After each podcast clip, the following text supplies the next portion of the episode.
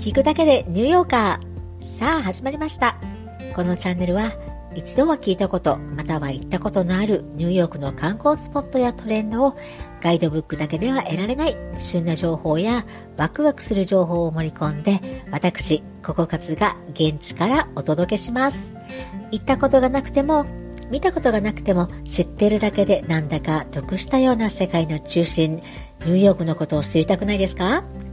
コロナが収束して海外旅行ができるようになったら、ニューヨークに行ってみたいと思っていただける方が一人でも増えればとっても嬉しいです。その際はぜひニューヨークでお会いしましょう。はい。今年もあと残すところ10日ということですけれども、皆さんお忙しい日々をお過ごしのことだと思います。そんな忙しい皆さんの流れ時間の10分に今日ももう一度最後のグランドセントラル駅についてお話ししたいと思います。それではニューヨークへようこそ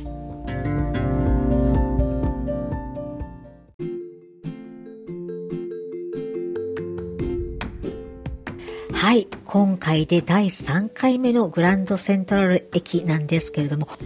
るところが多すぎるという感じなんですよね。まだまだ皆さん、えそんなこと知らなかったって思うことがあると思いますので、最後までお付き合いいただければ幸いです。はい。それでは今日はグランドセントラルの表正面から見ていきましょう。このね、グランドセントラル駅はたくさんの入り口があるんですけれども、表正面はパークアベニュー側の42丁目に面しています。普通に歩いてると少し見上げた感じで、えー、見ないと分かりづらいのですが、もしマンハッタン内を車で移動する機会があれば、パークアベニューをですね、ずっとこう北へ登っていくと40丁目あたりから目の前にですね、グランドセントラルの駅とその後ろにあるメットライフの建物が大きく目の前に迫ってくるんですけれども、その時ですね、42丁目側にある正面ファザードの、えー、大きな彫刻とそこにあるグランドセントラル駅で2番目に有名な大きな時計が視界に飛び込んできます。なかなかね、見ただけではどんなに大きいのかっていうことは少しわかりづらいんですけれども、実はこの彫刻ですね、えー、高さ14.6メートルで幅がですね18メートルもありましてこの中央にある時計は直径4.2メートルもありますそしてこの時計なんですがまたまたこれがティファニーの製品なんですね。素晴らしいですね。しかもですねこの時計はガラス細工でしてよくよく見るとステンドグラスになっています。もちろんですね、このガラス細工なんですけれども、ティファニーのガラス製品としては世界で最大のものだそうです。こう考えてみると、えー、宝石商のティファニーさん、結構グランドセントラル駅に貢献してますね。きっと、えー、グランドセントラル駅の投資家兼、えー、所有者であるバンダーベルト家と何らかの関係を持っていたんでしょうね。この頃の大富豪たちはみんなお金でつながってますから次にこの時計の周りの彫刻なんですけれども鉄道の美徳を表すギリシャの神々としてスピードの神であるメルクリウス強さの神であるヘラクレスそして知性の神であるミネルヴァの彫刻で装飾されています。そしてこの彫刻は7年の歳月をかけて作られました。まあ、これ全体で1500トンもあるんですけれども、この正面フェサードは完成したのは1914年なんですが、この当時、この3体の、え彫刻は世界で最も大きい彫刻群であるとみなされていました。まあ、このバンダーベルトさんは世界歴代7位という、えー、お金持ちらしいので、もうお金には糸目をつけなかったようで、このグランドセントラル駅によって富を見せつけたいという思いがあったそうですね。さて、この校内にまだいくつか施設があるんですが、どんな施設かあなたは見当つきますでしょうか？まず面白いものがあるんです。実はテニスコートがあるってご存知でしたか？しかも一般公開されています。まあもちろんね、有料なんですけれども、あのシーズナルで借りることができたり、時間制で借りることができたりするそうです。しかも個人レッスンもしてくれるそうです。あと子供用のクラスもあるっていうからびっくりですね。あと、あの有名なジョン・マッケンローとか、あのウィリアムズ姉妹のようなプロのテニスプレーヤーもここで、えー、パークアベニューを見下ろしながらプレーされたことがあるそうですよ。さあ、テニスコートとはちょっと意外でしたよね。でも実はそれだけじゃないんですよ。グランドセントラル駅の中央コンコースからレキシントンアベニューの方へつながってていく通りにグレイバー通りという通りがあるんですけれども実は1937年この一角に映画館があったんですよ。信じられますか？しかもですね入場料25セントで朝の9時から午後夜の11時までやってたっていうんですね。まあ、上演されていたものというのは、えー、短編映画ですとか漫画あとはニュース映画というのもやっていたそうです。しかもね入り口の辺には小さなバーもあったそうです、まあ、座席はスタジアムスタイルの座席が242席あと立ち見席もあったそうです。しかもねこの映画館1979年頃まで運営されていたそうです。映画館でスタジアムスタイルの座席っていうのはちょっと不思議な感じがするんですけれどもまあグランドセントラル駅に映画館があったっていうのも驚きじゃないですか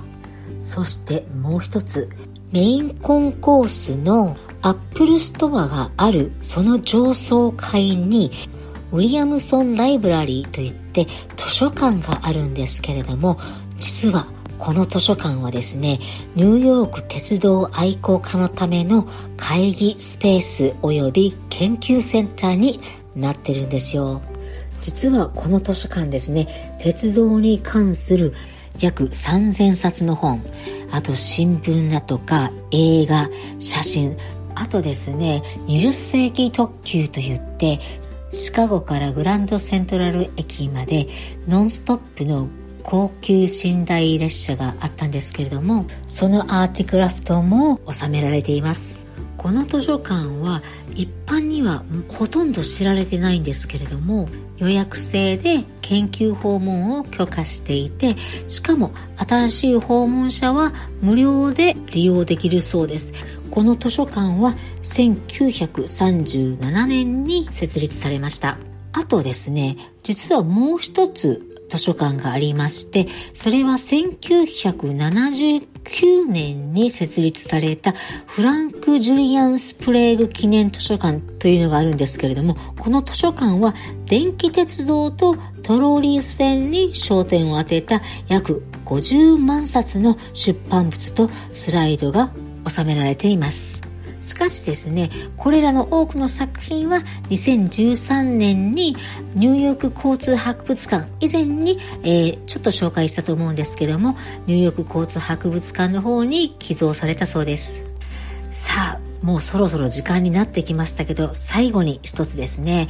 お食事どころを紹介したいと思います。まあ、グランドセントラル駅にはたくさんのレストランやフードコートがあるのですが、やはり何といっても一番有名なのはオイスターバーでしょう。このオイスターバー、1913年のグランドセントラル駅設立当時から営業しております。私も何度か行ったことがあるのですが、この店内ですね、創業時当時のそのままの雰囲気を醸し出しています。2014年の冬にですね、少し修復作業のために3ヶ月ほどお休みしたんですけれども、ピッカピカに新しくしたっていうんではなくて、店内は薄暗く、あとね、なんとなく古めかしい感じをそのまま残したままの、えー、修復工事ということになりました。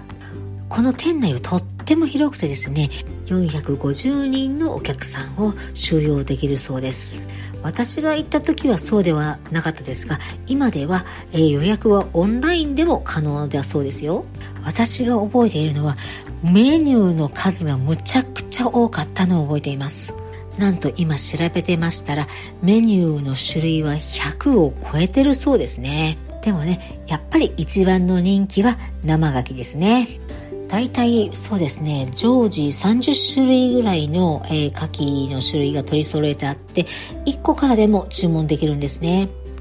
どこどこで取れた牡蠣、どこ産の牡蠣みたいなので注文できるんですけれども、私はですね、いつも人任せに注文をしていましたので、実際のところ、どの牡蠣を食べていたのかあまり覚えておりません。もう少しで時間になっちゃうんですけれどもなんとなくお腹空いてきましたね。それでは少し、えー、次のチャプターに移ります。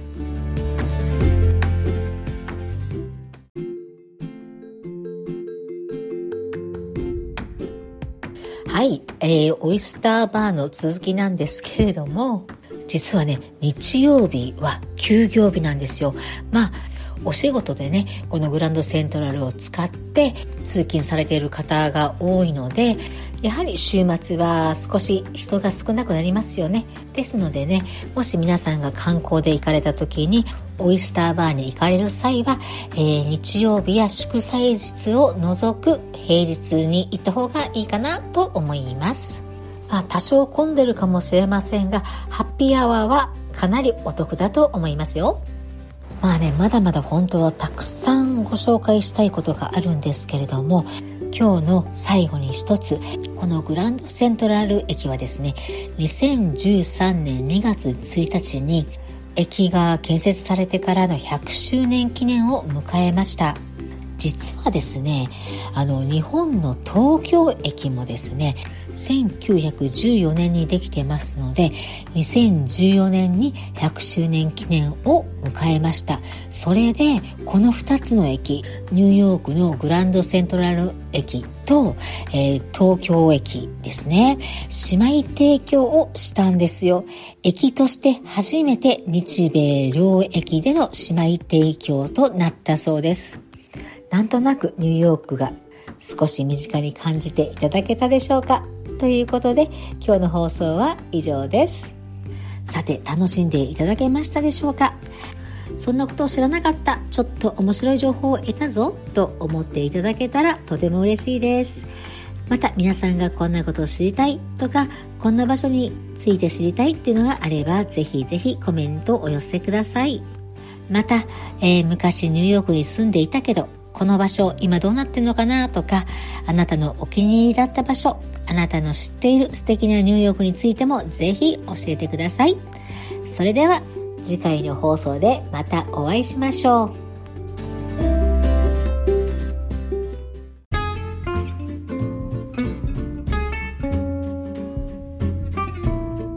はいコメント返しのコーナーです。16回目のグランドセントラル駅。丸2に、えー、いただきました。梅太郎さん、いつも本当にどうもありがとうございます。えーと、コメントを読ませていただきます。グランドセントラル駅、天井すごいで終わってました。私と一緒ですね。えー、観光本にある地下のオイスターバーに行って満足してました。もったいなかったな。まだあるのかな？はい、ございますよ。えー、産地別にオーダーできるので、ロングアイランドのオイスターベイ産を選んでいました。すごいですね。私はどこのオイスターを食べていたのかもはっきりわかりませんが、まあ、喜んで食べていましたね。そんな駅地下にそんな秘密がここから列車に乗ることがなかったんで思い出が少ないです。思い出はパークアベニューを車で走るとメットライフのビルが正面に見えること。おこれは本当に今日の放送と被りましたね。えー、ドライブに不安持ったことですね。といただきました。メタロウさん本当にいつもコメントありがとうございます。そうなんですよね。これあの、車でね、パークアベニューを、えー、北に上がっていきますと、本当に目の前にグランドセントラルの正面とですね、このメットライフのビルディング、ドカーンとこう目の前に現れてくるんですよね。ここはパークアベニューが少し高架になっていて、グランドセントラルを少しこう迂回して、えー、パークアベニューがつながっていくんですよね。まあ、本当にね、グランドセントラル駅は電車に乗る必要がなくても足を運んでお食事したりいろいろなお店もありますしねそういうのを見るだけでも本当に十分楽しめますよねしかも皆さん少し得たこの豆知識を活かしてもしね、えー、行く機会があったら、他のみんなが行かないようなところまで、例えばテニスコートを見に行ってみるとかですね、図書館の入り口を探してみるとか、そういうことをしてみても面白いのではないでしょうか。ということで、今日はこの辺でおしまいです。じゃあね